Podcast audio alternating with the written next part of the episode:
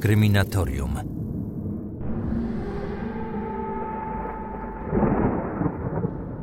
Kazimierz Polus to kolejny zbrodniarz, który grasował na terenie Poznania. Historia tego mordercy jest mało popularna. W internecie znaleźć można tylko jeden albo dwa artykuły na ten temat. Nie ma jednak żadnych związanych ze sprawą fotografii. Polus zabił trzy osoby. Został skazany na śmierć. Trafił na cmentarz na poznańskim Miłostowie. Gdy kilka miesięcy temu próbowałem odnaleźć jego miejsce pochówku, zdecydowałem, że historia tego mordercy będzie kolejnym po Edmundzie Kolanowskim tematem na odcinek oraz podcasty.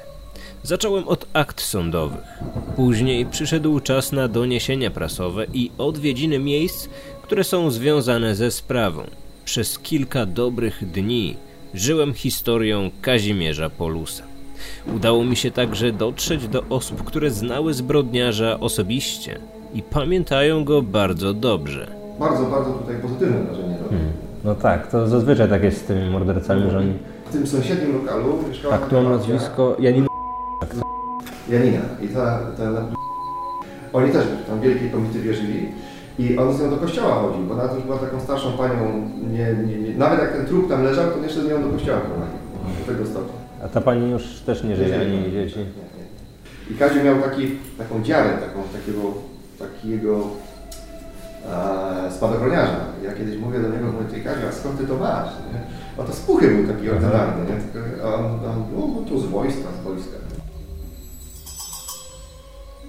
Podcast podzieliłem na trzy części. Przynajmniej trzy. Możliwe, że powstanie dodatkowy odcinek zawierający fragmenty, które nie weszły do filmu, nad którym obecnie pracuję. Dziś zaczynamy właściwie od końca, ponieważ skupię się na ostatniej dokonanej zbrodni. Było to brutalne morderstwo, które wstrząsnęło Poznaniem i doprowadziło do złapania sprawcy, który zabijał od kilkunastu lat. Kryminatorium. Otwieramy akta tajemnic. Aktach sprawy trafiłem na notatkę milicyjną z dnia 6 grudnia 1982 roku. Pozwólcie, że przytoczę wam ją w całości. Na polu, pomiędzy torem kolejowym a ulicą Grunwaldzka, leżą nagie ludzkie nogi, a nieopodal przy płocie karton o nieznanej zawartości. Przybyła na miejsce ekipa potwierdziła zasadność zgłoszenia. W kartonie odkryto zawiniętą w plastikowy worek głowę mężczyzny oraz kończyny górne. Głowa nosiła ślady obrażeń. Kończyny były odcięte od tułowia przy pomocy ostrego narzędzia. Przybyły na miejsce lekarz medycyny sądowej według oceny głowy i kończyn. Stwierdził, że mogą one należeć do młodego mężczyzny w wieku najwyżej 27 lat. Posiada ciemne włosy i początkowy zarost. Toku wstępnie przeprowadzonych rozmów z mieszkańcami plewisk nie udało się zidentyfikować tego mężczyzny.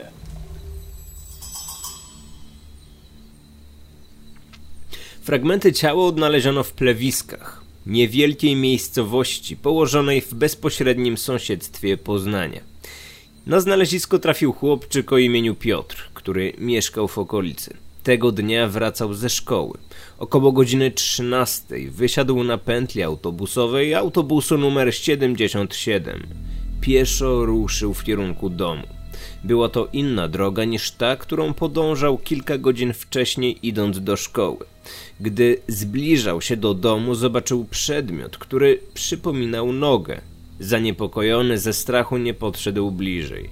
Wrócił do domu i poczekał na powrót matki z pracy. Gdy 15 minut później kobieta weszła do domu, malec od razu krzyknął: Mamusiu, na polu leży noga. Jednak mamusia nie chciała w to wierzyć. Wspólnie wyszli do sklepu, a po drodze dziecko zakomunikowało, że po powrocie pójdzie w to miejsce raz jeszcze, aby się upewnić. Tak też się stało. Tym razem chłopczyk wziął ze sobą psa. Gdy znalazł się w odległości około 10 metrów od tajemniczego znaleziska, nie miał żadnych wątpliwości. Zauważył jednak, że nie jest to jedna ludzka noga, a dwie. Wrócił do domu i wraz z matką udali się na to miejsce. Kobieta zdała sobie sprawę, że jej syn mówił prawdę. W odległości około 50 metrów od ich domu leżały ludzkie kończyny, a niedaleko był również karton owinięty drutem, który leżał pod płotem. Kobieta nie dotykała go, ale podejrzewała, że zawartość może być równie przerażająca. Niedługo potem zawiadomiono milicję. W kartonie znajdowały się oczywiście kolejne fragmenty zwłok. Ojciec Piotrka zapewniał, że karton znajdował się tam już przed godziną 6 rano, gdy jechał do pracy swoim Fiatem 126P. Po drodze zauważył stojące pod płotem pudło. Zapamiętał to, ale nie zwrócił na ten szczegół większej uwagi. Tajemniczy karton widziała także jedna z sąsiadek około godziny 5.30. Nie podeszła jednak bliżej, aby sprawdzić, co jest we wnętrzu. Tłumaczyła, że ludzie często wyrzucają na tym terenie śmieci. Była przekonana, że jest to niewarte uwagi odpad. Od razu sprawdzono, czy na terenie plewisk nie doszło w ostatnim czasie do zaginięcia mężczyzny. Jednak ani milicja nie otrzymała takiego zgłoszenia, ani mieszkańcy wioski nie kojarzyli takiej sytuacji. Fragmenty ciała oraz karton znalezione zostały przy pętli autobusowej. Śledczy założyli więc, że sprawca lub osoba, która pozostawiła w tym miejscu fragmenty ciała, przyjechała w to miejsce autobusem. Przesłuchano kierowcę, który jeździł na tej trasie. Zeznał, że tego dnia w kursie przed godziną 6 rano wszyscy podróżujący wysiedli na przedostatnim przystanku. Nikt nie jechał do pętli. Było co prawda dwóch mężczyzn, którzy mieli przy sobie bagaż. Zwrócił on uwagę kierowcy. Jednak nie był to pakunek, o który chodziło śledczym, a zwykłe czarne teczki.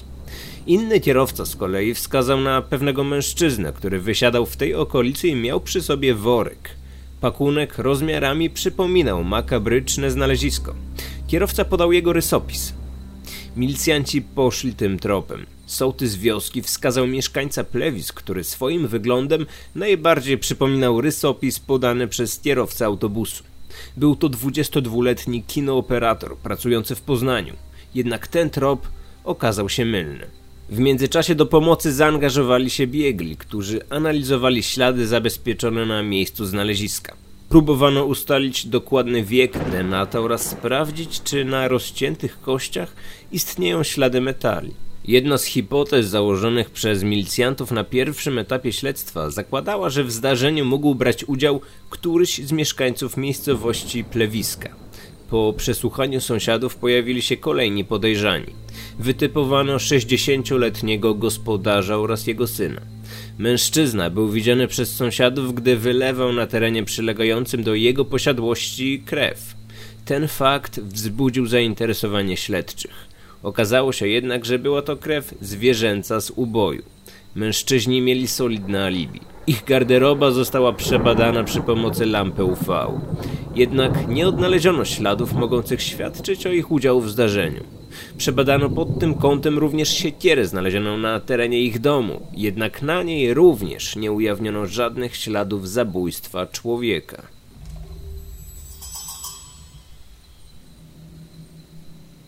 Milicjanci zdecydowali, aby opublikować wizerunek Denata w lokalnych mediach. Zdjęcie tego komunikatu mam właśnie przed sobą.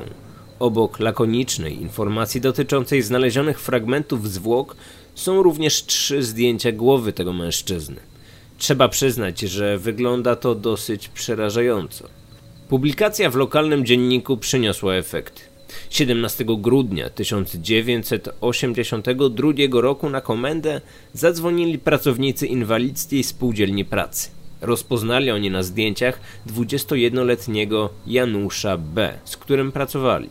Mężczyzna ten nie był widziany przez kilka ostatnich dni, a przed zniknięciem mówił o wyjeździe za granicę. Wspominał również o problemie z wyegzekwowaniem dużej ilości pieniędzy od nieznajomego mężczyzny. Patron milicji pojechał w okolice, gdzie mieszkał Janusz B. Rozpytano sąsiadów i ustalono, że nie pojawił się on tam przez ostatnie trzy tygodnie. Zdecydowano o przeszukaniu mieszkania. Tam znaleziono odręczne zapiski, które doprowadziły do Kazimierza Polusa. Zamordowany mężczyzna pracował z Kazimierzem Polusem w MPK w 1982 roku przy myciu wagonów. 21-letni mężczyzna był niedorozwinięty. Osoby, które go znały, wspominają go jako chłopca uczynnego i spokojnego. Mieszkał z matką, która chorowała na schizofrenię, przez co przez większość czasu przebywała w szpitalu. Zwierzał się Kazimierzowi, że nie jest zadowolony z pracy w MPK. Z czasem mężczyźni zawierają bliską znajomość. Janusz zaczyna bywać u Polusa w domu. Kazimierz proponuje mu kilka razy seks, ale młody mężczyzna zawsze odmawia. Polus dowiedział się, że Janusz jest w posiadaniu dużego majątku. Młody mężczyzna od dłuższego czasu miał kupować różne towary pochodzenia zagranicznego. Janusz był chorowity, często powtarzał, że chciałby się leczyć za granicą. Kazimierz obiecał mu załatwienie wyjazdu do Danii. Zaznaczył jednak, że będzie to kosztowne, ale nie było to problemem dla lekko upośledzonego mężczyzny. Polus opowiedział, że ma znajomego kapitana w Gdańsku. Ten człowiek miał załatwić lewe paszporty. Na ten cel wyciągnął od łatwowiernego 21-latka 24 tysiące złotych. Januszowi zależało na czasie. Chciał wyjechać do Danii jak najszybciej. Poganiał Kazimierza, przez co ich relacje stawały się coraz bardziej nerwowe. Oczywiście cała ta historia z kapitanem była tylko wytworem wyobraźni. Polus nie znał nikogo, kto mógłby pomóc w wyjeździe za granicę. Pieniądze, które dostał na paszporty, szybko wydał na dwa piecyki elektryczne, dwie lampy i radio marki Beskidy. Już wtedy po raz pierwszy pojawia się u niego myśl o zabójstwie Janusza B. W tym samym czasie Kazimierz Polus spotyka się z 16-letnim Dariuszem, którego poznał po wyjściu z zakładu karnego w 1980 roku. Dochodziło między nimi do kontaktów seksualnych. To właśnie tego chłopaka Polus wykorzystał do obrabowania mieszkania swojej przyszłej ofiary. Kazimierz cały czas myślał o majątku Janusza. Wiedział, że w jego mieszkaniu znajduje się wiele cennych przedmiotów. Pewnej nocy zaprosił go do siebie. W nocy, gdy ten zasnął, wykradł mu klucze od domu, które przekazał Dariuszowi. Ten udał się pod wskazany adres. Pomocnik Polusa miał pewność, że mieszkanie będzie w tym czasie puste. Dariusz udał się na ulicę Kossaka. Okazało się, że klucz nie pasuje, ale udało się wejść do środka przez rozbite okno. Odszukał i zabrał towary zagraniczne. Czekolada, papierosy, żyletki, a nawet zegarek za 10 tysięcy złotych. Skradzione przedmioty przyniósł do Polusa jeszcze tej samej nocy. Klucze do mieszkania wróciły do kieszeni odzieży należącej do Janusza. Kazimierz niektóre produkty sprzedaje, a inne zachowuje dla siebie. Janusz wciąż naciska na jak najszybszy wyjazd do Danii. Pod presją Polus podaje konkretną datę wyjazdu. To 15 stycznia 1983 roku. Niestety, jak się później okazało, w tym czasie Janusz od ponad miesiąca już nie żył, a sprawca tej strasznej zbrodni siedział w areszcie. 21-letni mężczyzna naprawdę wierzył, że wyjazd dojdzie do skutku. Świadczyć może o tym zapis w podręcznym kalendarzyku żołnierskim, który znajduje się w aktach tej sprawy. Na jednej ze stron, na samej górze, widnieje wyblakły zapisek w niebieskim kolorze. 15.01.1983 Sobota. Wyjazd z Polski. Ten kalendarzyk stał się później ważnym dowodem w sprawie. 3 grudnia 1982 roku Janusz przynosi kolejne pieniądze przeznaczone na wyjazd. Tym razem to znacznie większa kwota, bo aż 70 tysięcy złotych. Mężczyzna jest gotowy na podróż do Trójmiasta. Ma ze sobą walizkę z rzeczami osobistymi. Gdy Polus zobaczył tak dużą sumę pieniędzy, zdecydował się zabić.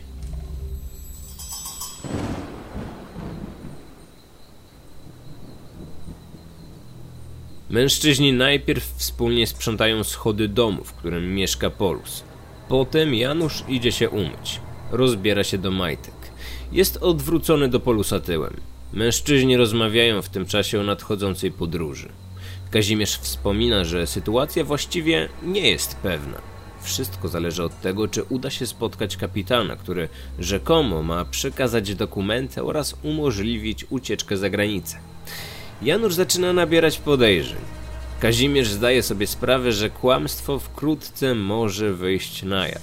W pewnym momencie łapie za siekierę i metalowym obuchem kilkukrotnie uderza w głowę swoją ofiarę.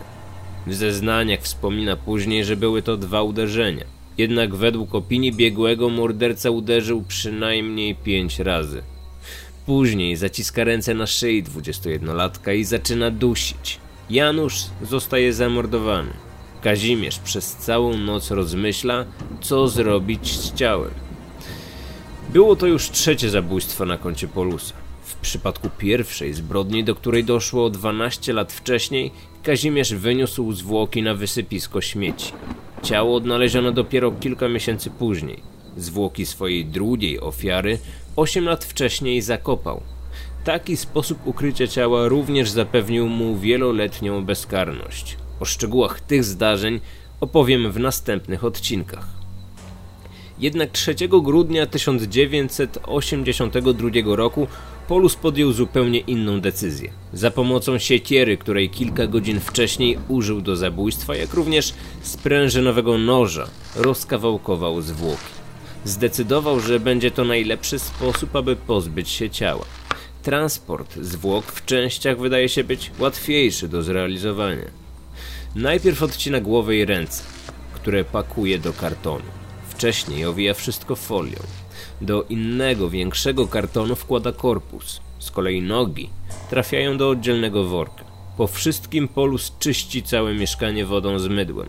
Robi to dokładnie, ponieważ przy pierwszym przeszukaniu mieszkania przez milicjantów, do którego dochodzi miesiąc później, technicy nie zwracają uwagi na nic niepokojącego. Dopiero za drugim razem przy wykorzystaniu specjalnej lampy UV pojawiają się ślady krwi, które widoczne były niemal wszędzie. Kazimierz rozczłonkował zwłoki w kuchni swojego mieszkania. Możemy sobie tylko wyobrazić, jak wyglądało to miejsce po dokonanej przez Polusa rzezi. Dokumenty, które miał przy sobie zamordowany, Kazimierz spalił. Do pieca wrzucił także jedno z narzędzi zbrodni siekierę. Nóż sprężynowy, którym kroił ciało ofiary, ulokował w piwnicy, w miejscu, w którym przechowywano węgiel. Zdjęcia narzędzia zbrodni oraz pomieszczenia kotłowni, w której odnaleziono nóż, znajdują się w aktach tak samo jak fotografię mieszkania, w którym przed zatrzymaniem przybywał morderca. Wnętrze wygląda bardzo skromnie. W kuchni pod oknem stoi niewielki stół, a na nim leży cerata, która przed laty znajdowała się we większości polskich domów. Podobne nakrycie możemy także zobaczyć na innych meblach, które stoją w tym pomieszczeniu. Na lewo obok stołu widzimy kuchenkę gazową, na której w trakcie dokonywanej dokumentacji fotograficznej wciąż stoją garnki. Na niektórych fotografiach można zauważyć przebiegającego kotka. Wychodzi spod stołu, a nieco dalej postawione są małe miseczki z przygotowanym dla futrzaka jedzeniem. Słodki, biało-ciemny zwierzak był bardzo ważny dla Kazimierza. Jeden z prowadzących wówczas śledztwo milicjantów po latach opowiadał, że zbrodniarz troszczył się tylko o to zwierzątko. Po aresztowaniu często pytał, co się dzieje z jego kotem. Podczas zatrzymania czule się z nim żegnał, a na do widzenia dał mu nawet buziaka. Kotka nigdy już nie zobaczył.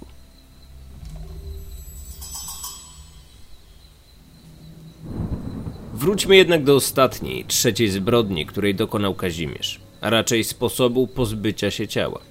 Dzień po zabójstwie. Wieczorem Kazimierz bierze ze sobą kartą z głową i rękami oraz worek z nogami i idzie na postój taksówek na ulicę Rolną.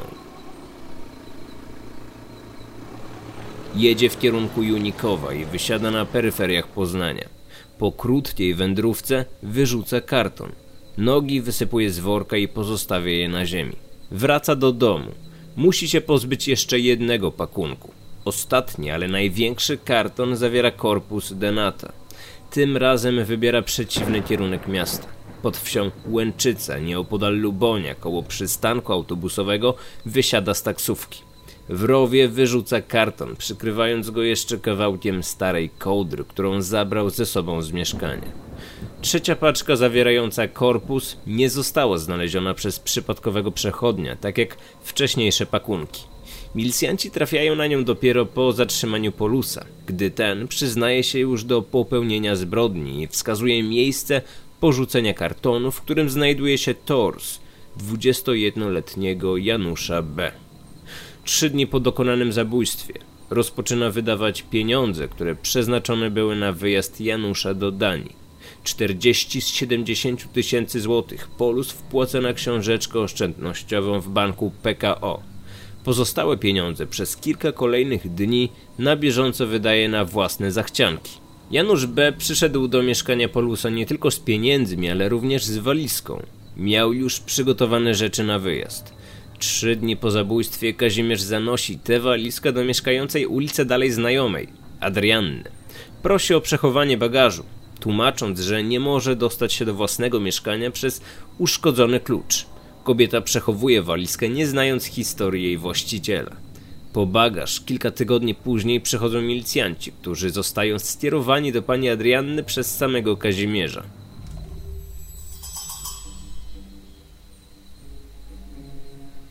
Polus zostaje zatrzymany 5 stycznia 1983 roku, a więc miesiąc po dokonanej zbrodni. Pięć dni później przyznaje się do zabójstwa Janusza B. Po kolejnych 11 dniach spędzonych w areszcie opowiada także o dwóch innych dokonanych zbrodniach, których dopuścił się 13 i 8 lat wcześniej. Chodzi o zabójstwo ośmiolatka ze Szczecina oraz siedemnastolatka, którego ciało ukrył w okolicy jeziora Malter. Ale szczegóły tych spraw przedstawię już w następnych odcinkach. Kryminatorium. Zabójczo ciekawe historie.